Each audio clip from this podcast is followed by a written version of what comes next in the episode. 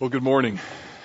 That was our scripture reading or recitation today, and I hope that that motivates you to memorize God's Word also. In fact, uh, you had an assignment from last week, which was to um, begin memorizing Psalm chapter 1. You only had three verses, for a lot of excuses as to why you can't do this, uh, but a number of you did it, and so we're going to recite it together. Um, so we're going to do Psalm 1 together before we look into Psalm chapter 8, okay?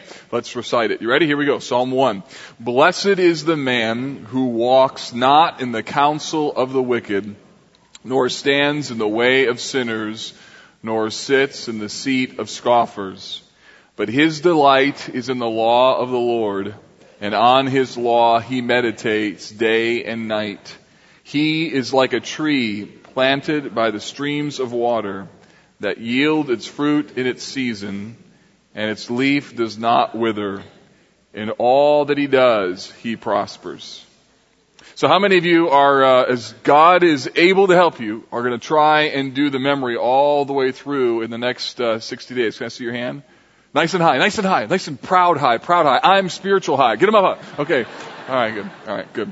How many of you don't care? No, I mean, just, just All right, well done. Hey, if you're joining us here today, first time, you're like, what in the world was that? So we're, um, uh, trying to uh, memorize Psalm 1 and then uh, also Psalm 34 over the next 60 days while we're in this series on the book of Psalms. Also reading through uh, all 150 Psalms. So uh, on the back of the manuscript, also on the website, is both a reading guide and a memorizing guide. We'd love to have you join us in that journey. All right, let's pray. Father, I love your word. I love how real it is, how um, it helps us to think correctly. It helps us to see life the way that you've made it. It's so helpful in that regard. Helpful to see you and all of your beauty and to see us in all of our humanity and uh, understanding both the vertical and the horizontal elements of life help us to know not only how to live, but how to know you, how to love each other, and how to be the kind of people that you want us to be in this world. So I pray today as we look at Psalm 8 that you'd help us to get a, a full picture of the beauty of who you are so we then can understand ourselves and how we ought to respond to this great psalm and so I pray you'd help us today to hear, to listen. And Father, I pray you'd help me to use the right words. Language, human tongue, English language alone isn't sufficient to capture the beauty of what is in this text. And so I pray you'd help us today. And we ask this in Jesus' name. Amen. A number of years ago, I took my wife out on a uh, special date and we went to go hear the symphony. And uh, this was the first time that we had ever gone to hear the symphony in a professionally designed auditorium. We had kind of some cheap seats that were up in the balcony, but you could kind of see everything, see the the symphonic uh, group that was down there and all of the audience. And really, it doesn't matter if you have cheap seats when you go to hear the symphony because you're not there to see anyway. You're there to hear. And I'll never forget when um, the conductor raised his arms and that first downbeat happened, and suddenly this sound that just emanated from the platform with this huge symphony. I mean, it was it was full, it was rich, it was vibrant, it was overwhelming as the sound just just struck you. And I remember sitting up there hearing this beginning of a piece of Mozart and thinking in my heart, only God could create this kind of sound. I mean, just, it was a, it was a worship moment as I just heard this beautiful, beautiful music. That's not the only environment where I've heard something and thought that, uh, a little different than a symphony, but the cry of a newborn baby, while not as melodious, is certainly as meaningful. After nine months of hoping, waiting, and praying, seeing little arms and legs almost poke through mom's tummy, talking, you know, through the womb, we love you, uh, all these things, then, then finally that day, remember that day arrives and, and there you are and, and suddenly this new life appears and begins to cry and there is something just beautiful about that moment, something precious. In fact, I've said to my wife, um, and I've said this to others, I don't know how anybody, how anybody can witness the birth of a child and not know that God exists. I don't know how anybody can, can hear the, that first cry and think, boy, weren't we lucky? Or think that somehow there isn't a, a creator God that's, that's out there. You see, the reality is those events in life, both the birth of a child and, and the sound of a symphony or a, warm summer day or a big storm like last night, all of these things in creation are designed to be the intersection of both the divine and the human. They're designed to be the kind of moments where they take us upward and they show us who God is. They're, they're designed to be a connection between our experience and the glory of God. The problem is though, is that not everyone sees creation this way. Not everyone sees life this way through this lens. Well, David sure did. And in Psalm chapter 8, which is, by the way, the first of a number of Psalms of praise, David helps us to see this intersection between the creation that he sees and the God that he loves. And, and what I want you leaving with today is just this renewed sense of whatever you behold and whatever you see is designed to tell you something about the beauty of God. And I'm here to tell you that if you don't understand a right relationship with God, then you really don't understand the beauty of a day. You don't understand the beauty of a birth of a child. You don't understand what you see in creation. You don't even know the beauty of what a good night's rest is if you just see it as just a good night's rest or just a beautiful day or just a storm last night. In fact, the reality is uh, creation's design is to bring us upward. So the question is that when something makes you go, wow, who comes to mind? Because Psalm 8 is directing us upwards to God. That when you see something and go, wow, Psalm 8 wants you to go vertical and for you to say, wow, God, you are unbelievable.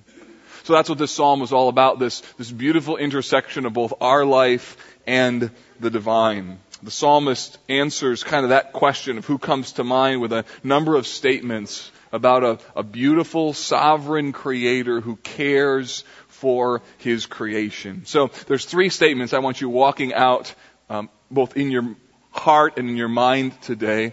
And the first is that God, you are amazing. Would you say that with me? God, you are amazing. Now look at Psalm 8. Like many Psalms, it has a little bit of a contextual piece of instruction right underneath the title. So like in my Bible it says, how majestic is your name. It's got a big eight. It's for Psalm 8. And then it says, to the choir master, according to the Gittith, a Psalm of David. So we know that it was written by David, and it says, according to the Gittith. So what's the Gittith? We have no idea what that is. Okay? Nobody knows. So it's either a musical instrument, it's a tune, a special occasion, some guy's name. I don't know. No, it's not some guy's name, but it's, it's something that helped the, the people know when they were to use this particular psalm. It serves as a, in, sort of an introduction or a contextual comment, if you will. Now look at verse 1. Verse 1 at first almost seems a bit redundant, doesn't it? O Lord, our Lord, how majestic is your name in all the earth. And if you look down at verse 9, you'll see it again, the way the psalmist ends. O Lord, our Lord, how majestic is your name. So this is really designed to be bookmarks, or bookends rather, between um, all the things that David is going to say. But he begins by saying, O Lord, our Lord. Might seem a bit redundant, but it actually isn't. Notice, first of all, the word Lord, the first one, notice that it's in all capital letters. And then the second word Lord is not. So it's O Lord, capital L, capital O, capital R, capital D, and then O, all lowercase Lord. What's, what's going on here? All the translations have it this way. Well, what's happening there is the translator is identifying something that English doesn't really show us that well. And that is that the Hebrew language had a number of different names for God. And there's one particular name in God that was unique and very special. And that is designated by capital L, capital O, capital R, and capital D. It's a different word than the other word for Lord that's just next to it. The first word for Lord, the capital L, capital O, capital R, capital D, is the Hebrew word Yahweh.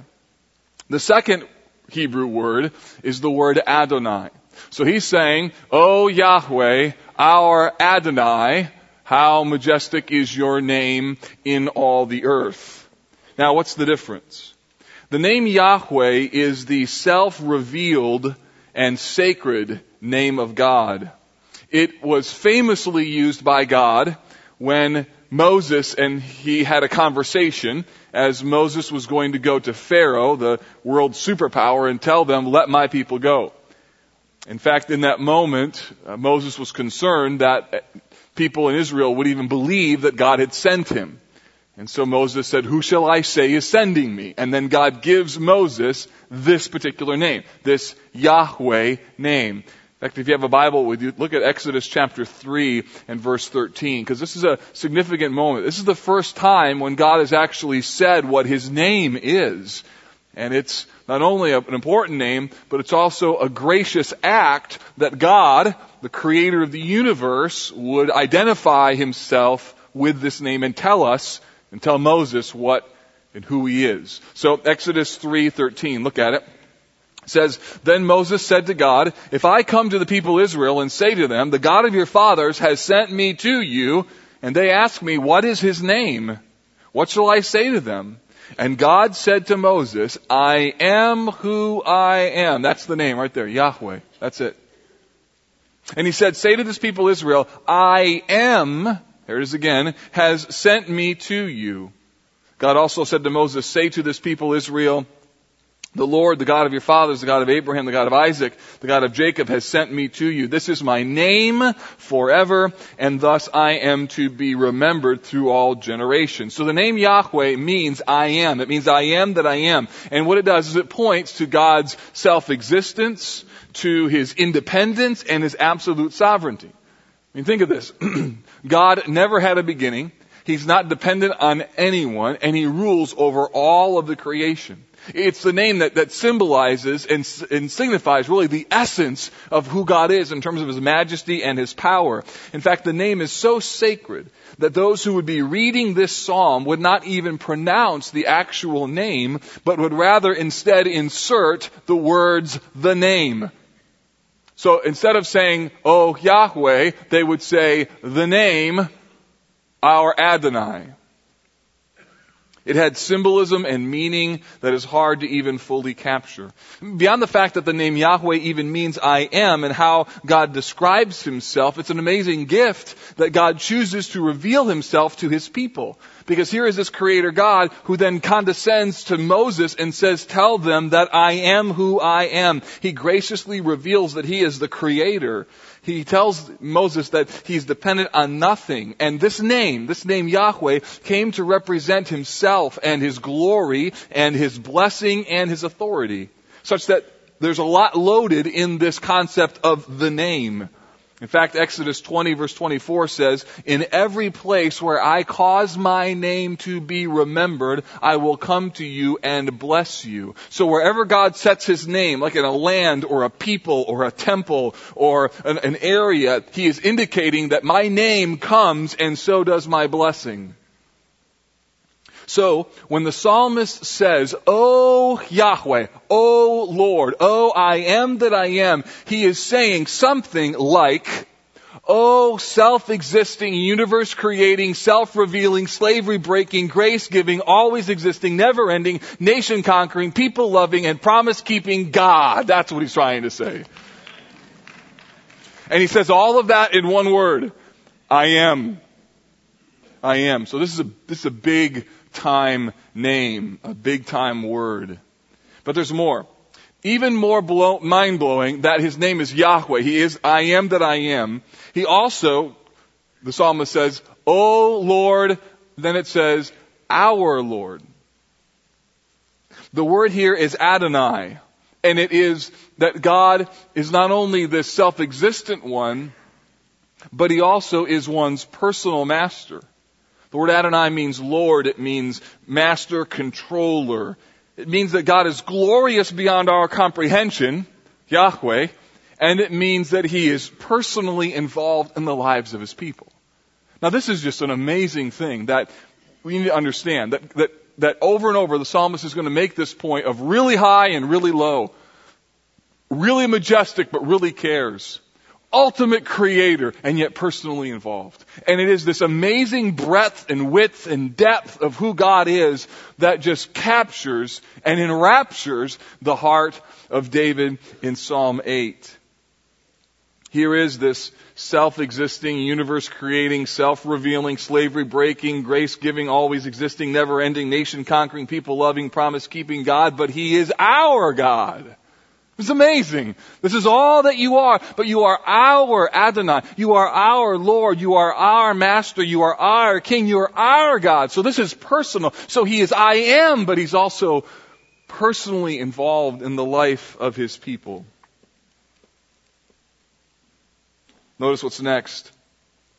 O Lord our Lord, how majestic is your name in all the earth. So again, here's this emphasis again on the word name. Not the specific name, but the word name. How majestic is your name in all the earth. Meaning that the psalmist, David, is looking at the earth and he is seeing the earth through the lens, everything that he can see on the earth through this lens of God's majesty, of his glory, and that his rule, his essence, his power is on full display. So the psalmist looks around and David says, Lord, how majestic is your name in all the earth. Everything I see declares the beauty of who and what you are. That, that word majestic describes how God's name has been demonstrated. The word means impressive, intimidating, large, a, a power that is visible. It's uh, on display for all to see. And so what David is saying is that I, I look on the earth and I, I see the, the majesty of your name being declared with triumphant power.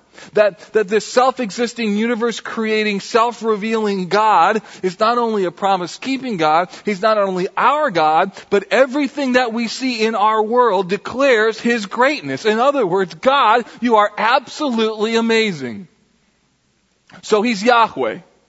He is Master and Lord. He's Adonai, and His name is majestic, and it's in all the earth. The question is, is do you see the earth like that? Do you see life like that? Did you see the storm last night like that? Did you go out like me and with my kids and say, watch this, look at this cold front coming, see this? And you just go in and like, man, weather's cool. Is that what you do? Or you go in and you're like, man, God's cool. Do, you see a beautiful sunny day and you're like, I'm so glad it's hot, so tired of this rainy weather? Or do you have this sense of God is the one that if the earth just spun a little bit outside of the orbit of the sun, we'd all freeze to death or burn up?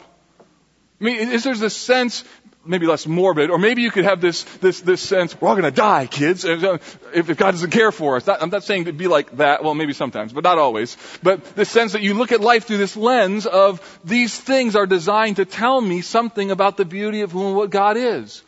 Do you, do you live life like that, or do you just simply enjoy the beauty, the reality of what it means to live on earth without ever making the connection between the creation and the Creator.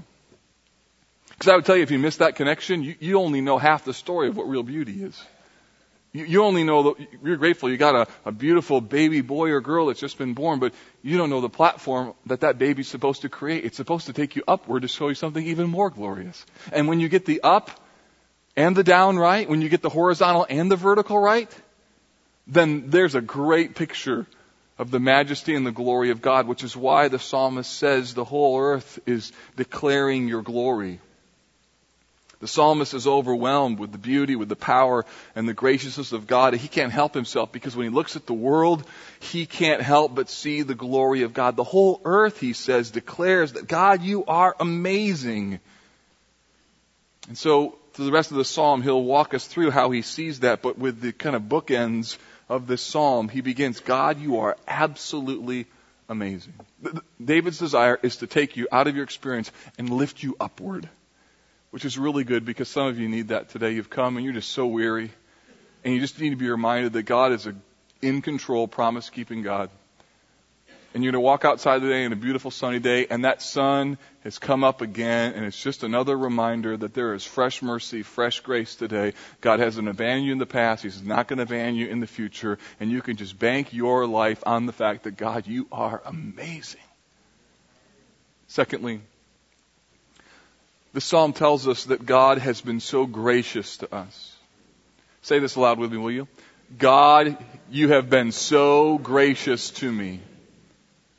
Part of the beauty of what happens in the psalm is the contrast between God's amazing power and his majesty and then the grace and the kindness with which he operates. So God has this amazing power, but He's also unbelievably kind. And when you put those things together, it's just, it's overwhelming to the human heart. So to set the contrast up, David begins by pointing us even beyond the earth. He says, you have set your glory above the heavens. Now what he means by that is when he looks out from his vantage point, he can see the stars. That to him is the heavens. He's on earth, he sees the heavens, and he says, you have set your glory above the heavens. Meaning, your, your name is majestic in all the earth. Your glory is even set beyond what I can see. So your glory is so much bigger, so much more majestic, so much more beautiful than I can com- possibly comprehend that you have set your glories above a realm that I can't even see. That's what he's saying. So he's trying to get the glory of God as high and high and high as he can possibly go because in a moment he's going to go as low as he can possibly go. And it's this contrast between the height of God's glory and the lowness of his compassion that just overwhelms his heart. His glory is beyond what we can even grasp. So he wants us to see the enormity of the display of God's fame. And then notice what he does in verse 2.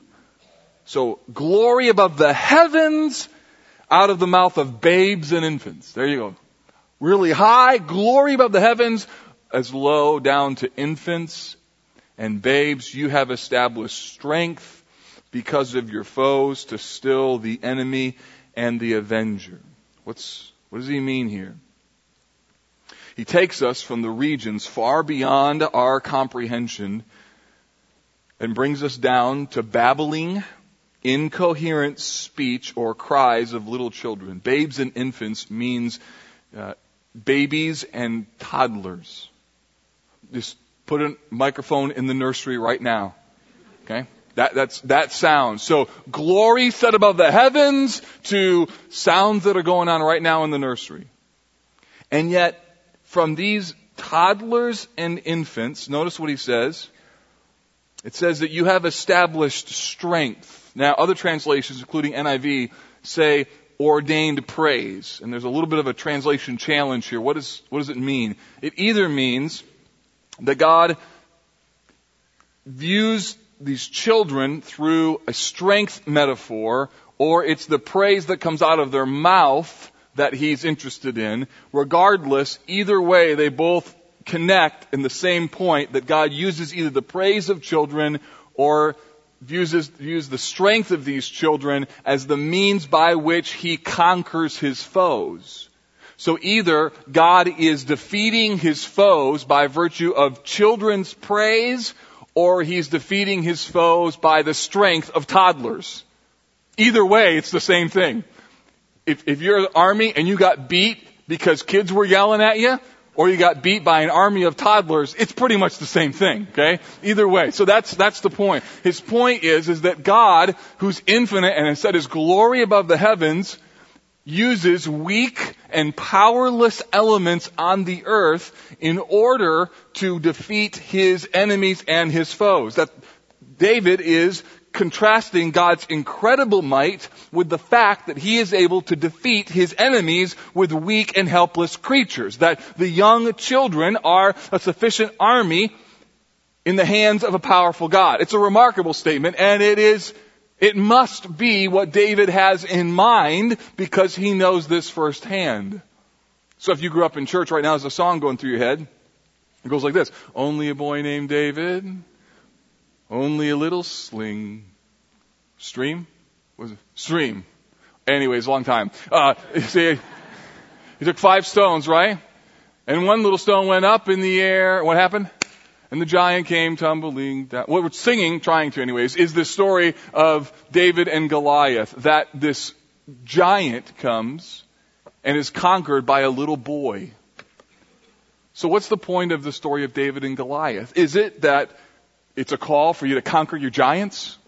Whatever giant you have in your life, go conquer them. Take the five stones of faith and the Word of God and the belief in His promises. Is that what the story of David and Goliath is about? No, it's not. You know what the story of David and Goliath about? It's about the fact that there is a sovereign God that when you send out your goon who curses His name, yeah, God sends kids who kill you. I mean, that, that's, God is not limited by That's interesting, isn't it? That's uh, let me let me rephrase that, okay? So that when you curse God, He's not limited by a strong army. He can send a kid out to take His vengeance. That sounds a little better, doesn't it? A little more spiritual. Let me, let me show you this. Look at 1 Samuel 17. 1 Samuel 17. This is when David comes out to meet the um, Goliath this, this prized warrior of the Philistine army. And when we read the story, you'll, you'll get a sense that our little song of um, Only a Boy Named David, Only a Little Sling is not entirely complete. We probably should have added a, a second or third verse. Because verse 45 says, this is 1 Samuel 17, Then David said to the Philistine, so this is David, the little, little boy, talking to a, probably a nine foot goon of a warrior. You come to me with a sword and with a spear. Actually, let me do this in a little kid voice. You say, you come to me with a sword and a spear. Can you imagine this? I mean, this is what's happening, right? There's this goon with a big spear, and here's a little boy getting in his face, right up in his grill. He's like, yeah, right? So he says, you come to me with a sword and spear, but javelin, but I come to you in the name of the Lord of hosts, the God of armies of Israel, whom you have defiled.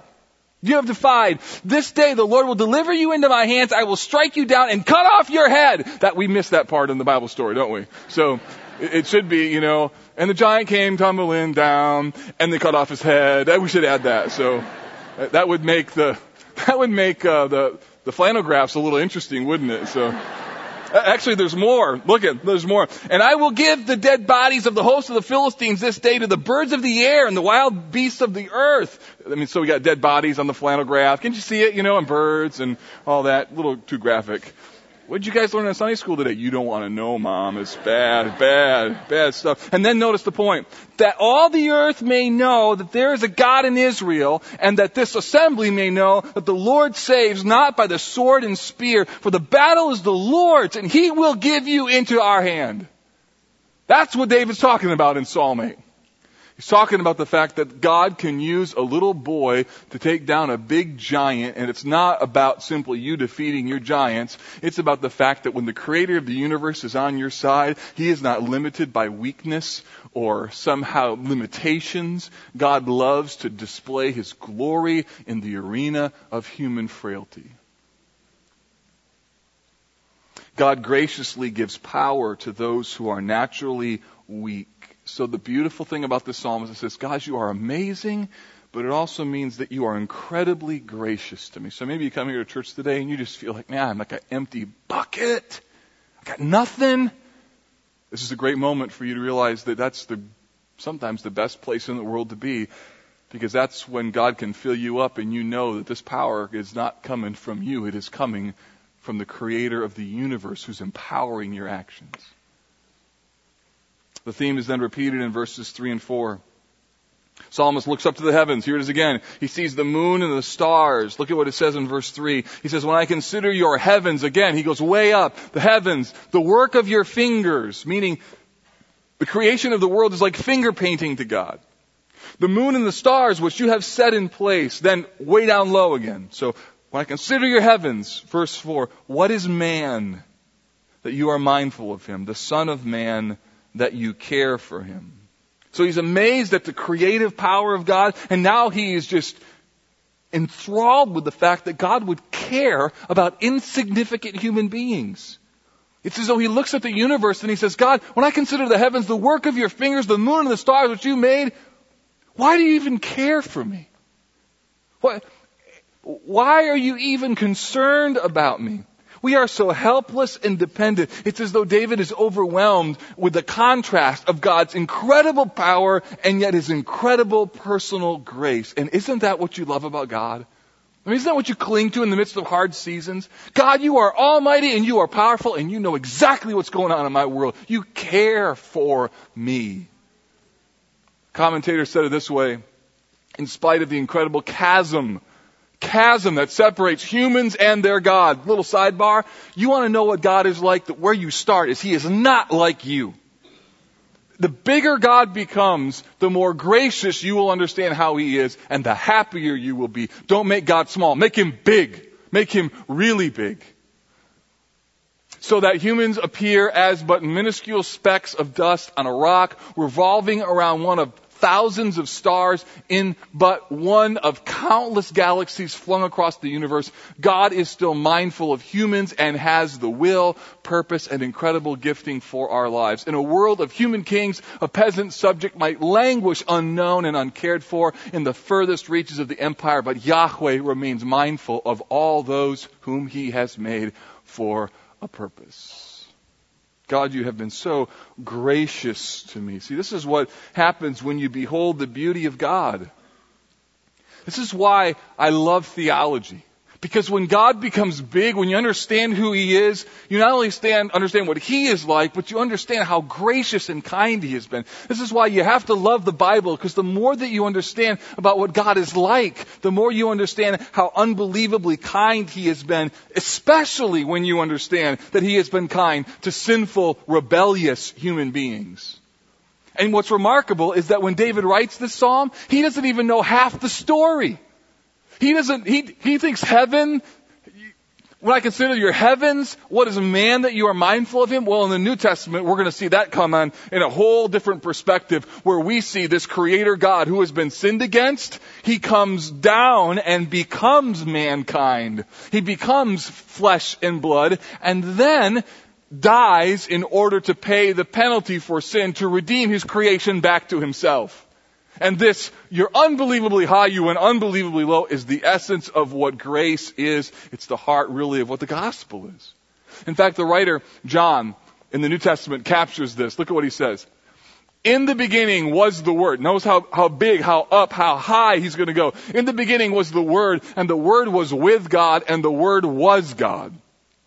He was in the beginning with God. All things were made through him, and without him was not anything made that was made. In other words, he's the center. He's everything. Everything comes through him. Everything's for him. He was with God. He was God. He was in the beginning. He was there. He is it. That's what John is saying.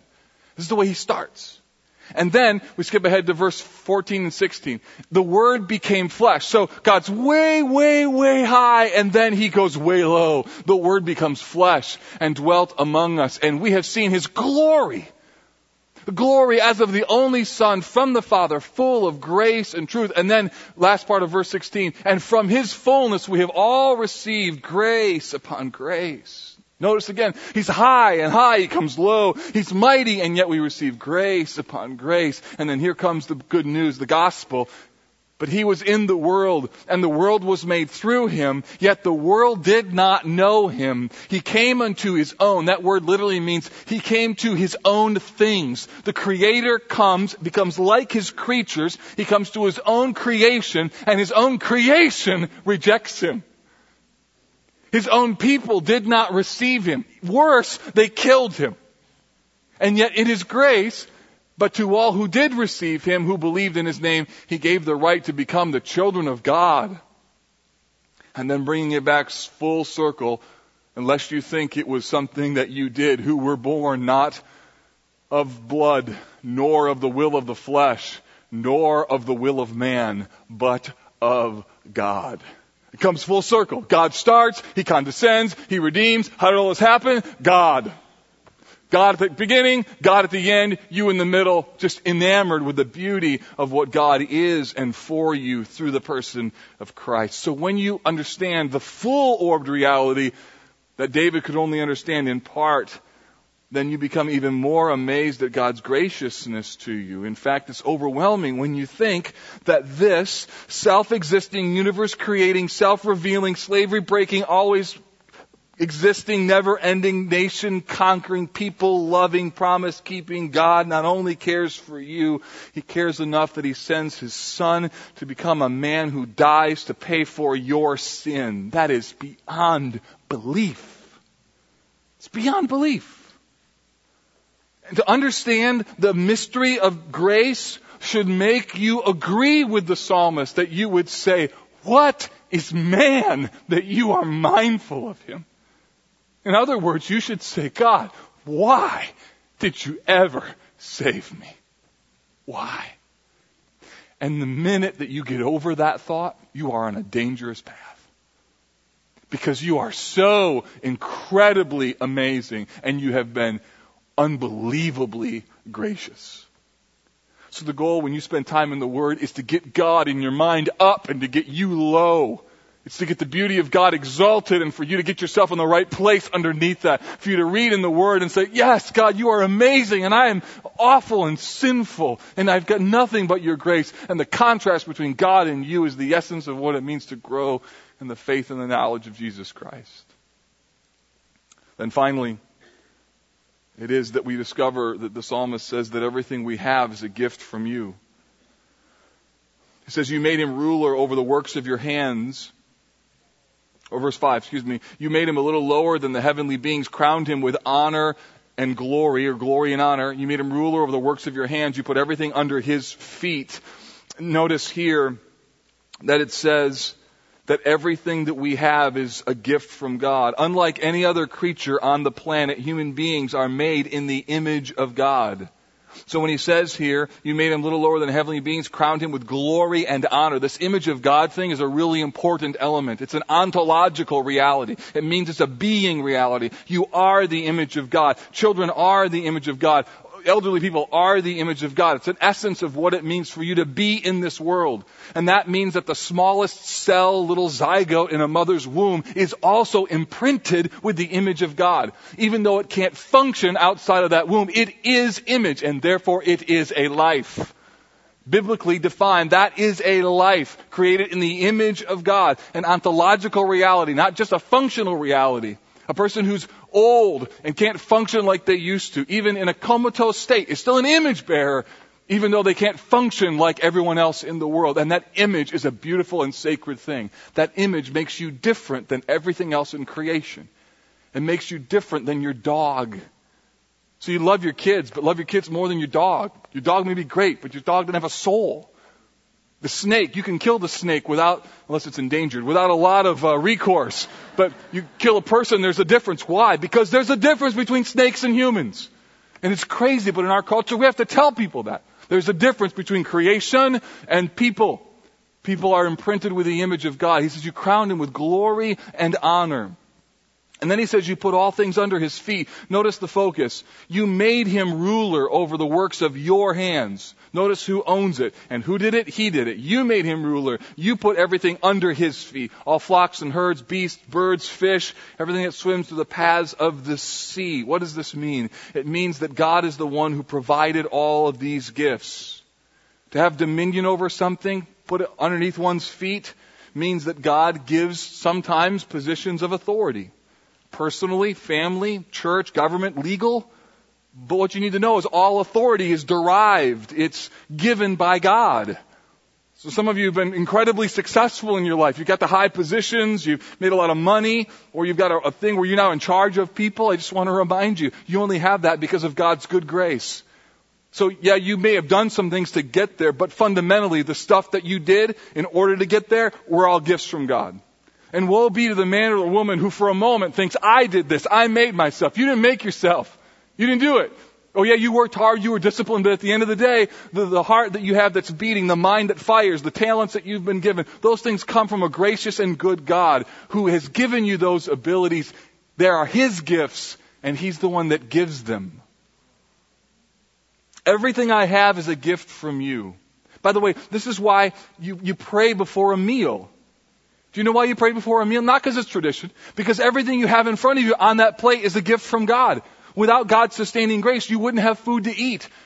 The only reason you have chicken on your plate is because God at one time caused a chicken to be born to a mommy and a daddy chicken. And that chicken got in the wrong pen, and then some farmer came, took it, and killed it and put it on a bus. And that bus got to Meijer's, so it got to that grocery store that you bought with money that God gave you from the job that you earned because you've got talents and gifts from God, and that you brought it and put it on your plate with a gas grill that you bought with that hard earned money and skills that you learned from your dad how to cook chicken, and there you are sitting there and you're eating a meal in a house that thank God didn't get struck by lightning last night, and the only reason you're there is because of the good grace of God. So you thank Him for this meal. Thank you, God. You didn't kill us last night. You gave us chicken, and you got all these things that are here right now. That's how you pray. That everything you have is from God. It's all a gift. Don't, don't thank God you didn't kill it. Like, don't tell your kids that. Just, just pray thanks for the food. But you understand the point. such that you should be able to say, Oh Lord, our Lord, how majestic is your name in all the earth. Because everything we have, we have from you. Now, where does this lead us? Three things. The first is this College Park, look at life theologically. Look at life theologically. How, how sad it must be to listen to a piece of music. How sad, how tragic it is to behold the birth of a baby and think, oh, that's beautiful, but it's just by luck. Or by chance. Or by fate. To see life this way is not only disappointing, it's half-hearted living. It's to miss the beauty of God. Therefore, I want you to remember that everything in this world is not meant to be a creative cul-de-sac where it just terminates on itself. It's meant to be a conduit that points you upward. Everything in life was meant to be something that turns you towards God to be reminded of the beauty of who He is. So enjoy the blessings of God. Man, enjoy the beauty of this day that's coming on the Lord's Day, but don't ever forget that this is designed to point you upward. Its purpose is to be a platform of praise to a great God. Secondly, my goodness, we have to look at ourselves humbly. When you understand God in all of this glory, how tragic and silly and foolish and almost idiotic it would be to, to make something of ourselves. A right understanding of this psalm should bring us to our knees that anything that we do that's good, any blessing or any success that we have only comes because of a gracious, kind God. How awful to have a heart filled with self-praise or pride when everything you have, including the mind that thinks such wicked things, is only doing its work because of the good graces of a Heavenly Father. Therefore, we must think humbly about ourselves. And finally, the psalm calls us to look to Jesus solely. The writer of Hebrews uses Psalm 8 as a platform in his argument regarding the importance of the work of Jesus. Can you believe that? He uses Psalm 8 to talk about Jesus' understanding, his humanity, his suffering, his endurance. And then in chapter 3 and verse 1, the writer of Hebrews summarizes the identification of Jesus with mankind and says, Therefore, holy brothers, you who share in a heavenly calling, consider Jesus. In other words, while the heavens declare the glory of God, and while He has set His glory above the heavens, and while God ordains strength from the mouths of infants and babes, if you want to see the most glorious demonstration of the majesty and the mercy of God, if you want to see the contrast between might and mercy, between power and grace, you need look no further than the ultimate example of what happened to Jesus. Because here is the Son of God, the Creator, who comes and bears the penalty of sin. It is in the life of Christ that we see this self-existing, universe-creating, self-revealing, slavery-breaking, always existing, never-ending, nation-conquering, people-loving, promise-keeping God come to earth and bear the sins of awful, wicked, rebellious, sinful people. Nothing could be more worthy of praise than that. And that means if you don't know Jesus, you don't know what real beauty is. But when he gets in the picture, suddenly the whole world changes such that you would sing and say this psalm, not just, O Lord, our Lord, but you would say, O Jesus, our Jesus, how majestic is your name in all the earth because there's no greater example of God's majesty and His mercy than the intersection of Christ in the earth. So, Father, thank you that you give us all good things. Thank you that you've developed so many conduits on earth to remind us of your mercy. And I pray that today you would deal with us over perhaps our pride, how easily it is for us to forget. Some of us, the issue with our pride is not what we do overtly, it's the neglect of real gratitude. Or Father, Thank you today that your word helps us to bring us upward because there's some who needed to be here today just to simply know that you're in control and you've, you've got it. You're a promise keeping God. And Father, others who in hearing this message today need to come to terms with the fact that they don't see what real beauty is because they don't know the reality of your Son. So thank you, Jesus, that your name is majestic above all other names over all the earth because there's no one more full of mercy or majesty than you. So thank you for the beauty of who you are and the authority of your word. And we ask all this in Jesus' name. Amen. Hey, listen, if you need to pray with somebody, got some folks up here afterwards. They're here to be able to help you, encourage you some way, okay? They're here for you to use, all right? God bless you, College Park. I love you. Have a great day.